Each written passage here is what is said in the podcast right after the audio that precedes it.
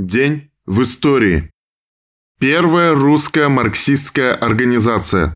25 сентября 1883 года Плехановым и его единомышленниками Засулич, Александром, Дейчем, Игнатовым в Женеве была создана первая русская марксистская организация – Группа освобождения труда.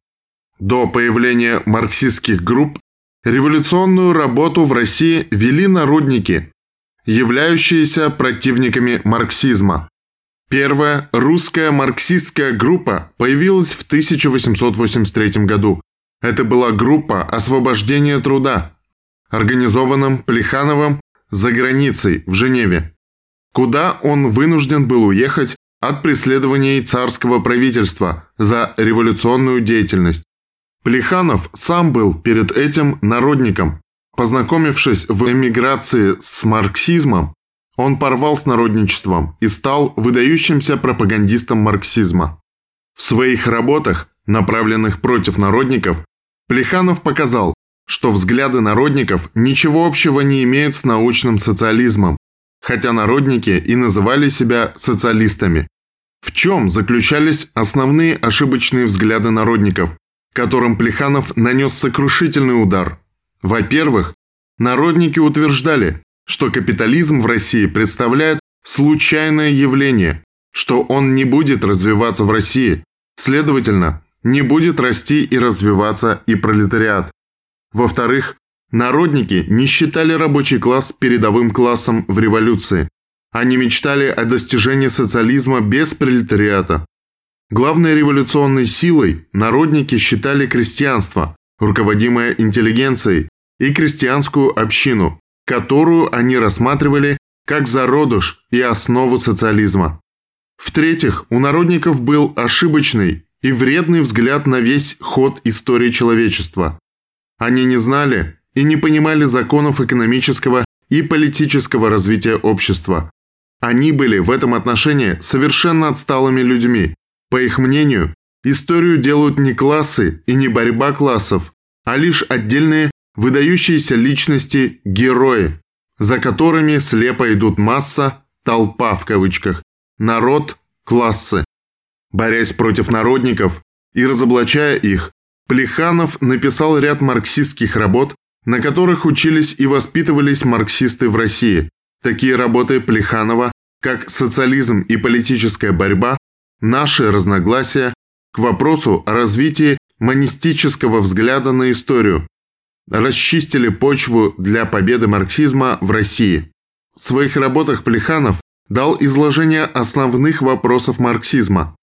Особо важное значение имела его книга к вопросу о развитии монистического взгляда на историю, изданная в 1895 году.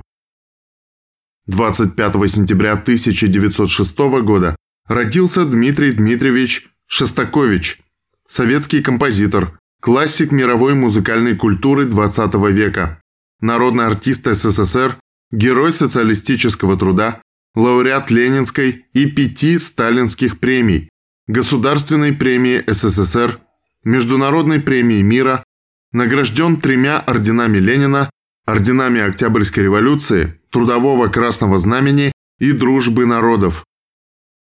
25-27 сентября Владимир Ильич Ленин пишет директивное письмо Центральному, Петроградскому и Московскому комитетам РСДРПБ.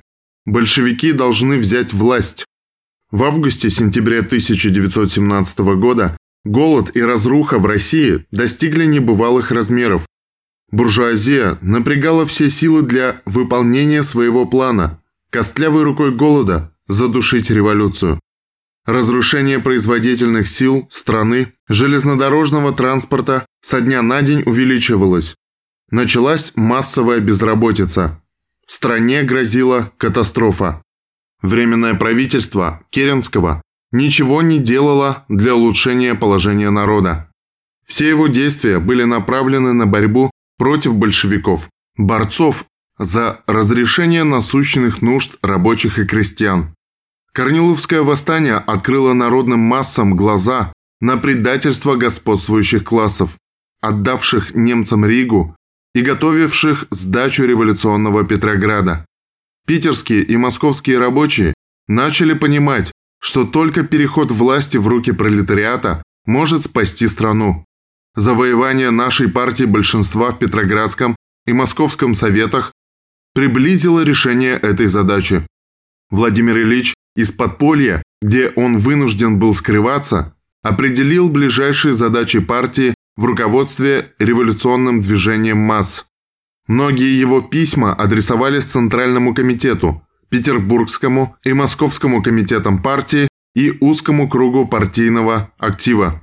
Некоторые из этих закрытых ленинских писем читали партийным активом районов Питера и Москвы. 25 сентября 1917 года начались революционные выступления Ташкентского совета против Временного правительства. О фразе «бдительность – наше оружие». 25 сентября 1919 года в разгар наступления Деникина на Москву шайка диверсантов из анархистской группировки Всероссийский повстанческий комитет революционных партизан взорвала бомбой помещение Московского комитета партии, дом номер 18 по Леонтьевскому переулку, ныне здание посольства Украины. В результате взрыва погибло 12 человек, в их числе секретарь Московского комитета РКПБ Владимир Загорский.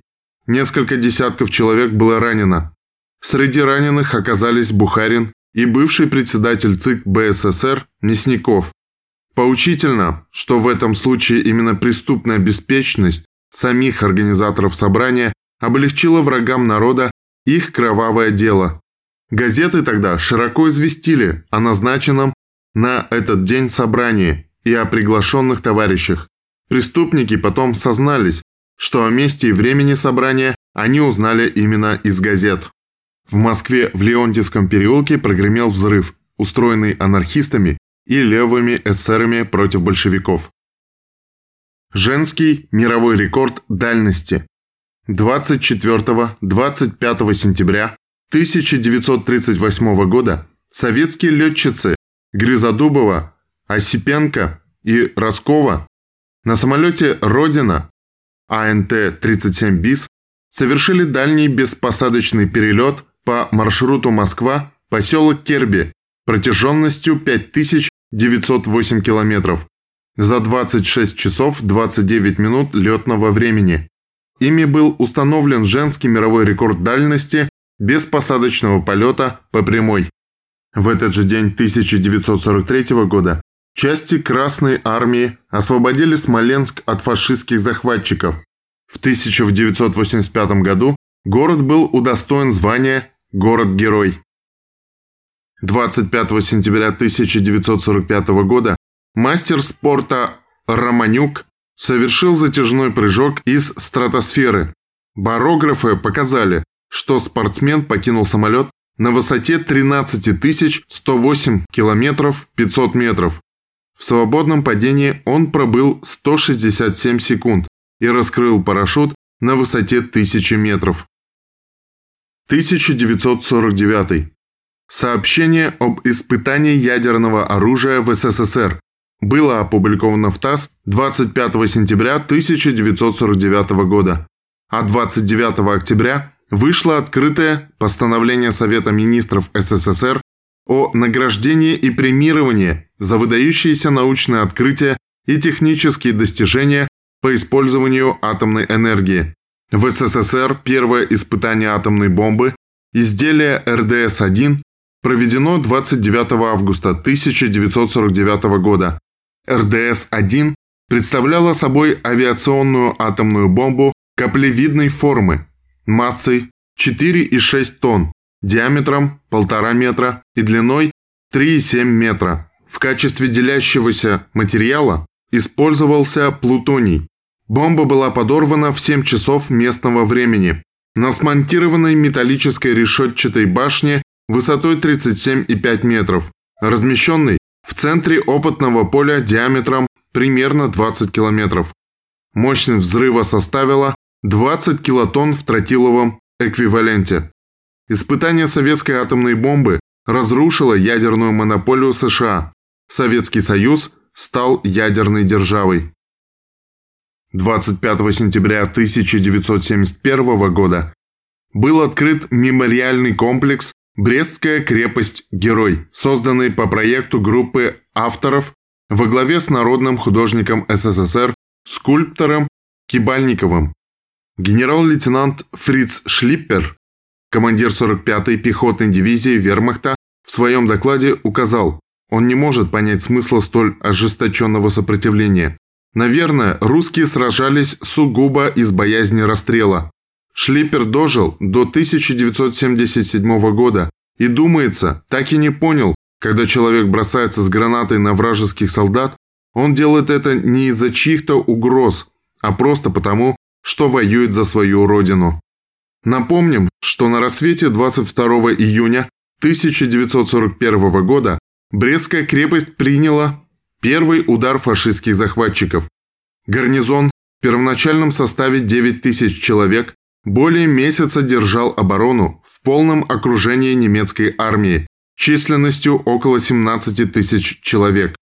Имеются сведения, что последние очаги сопротивления были уничтожены лишь в конце августа, перед приездом Гитлера.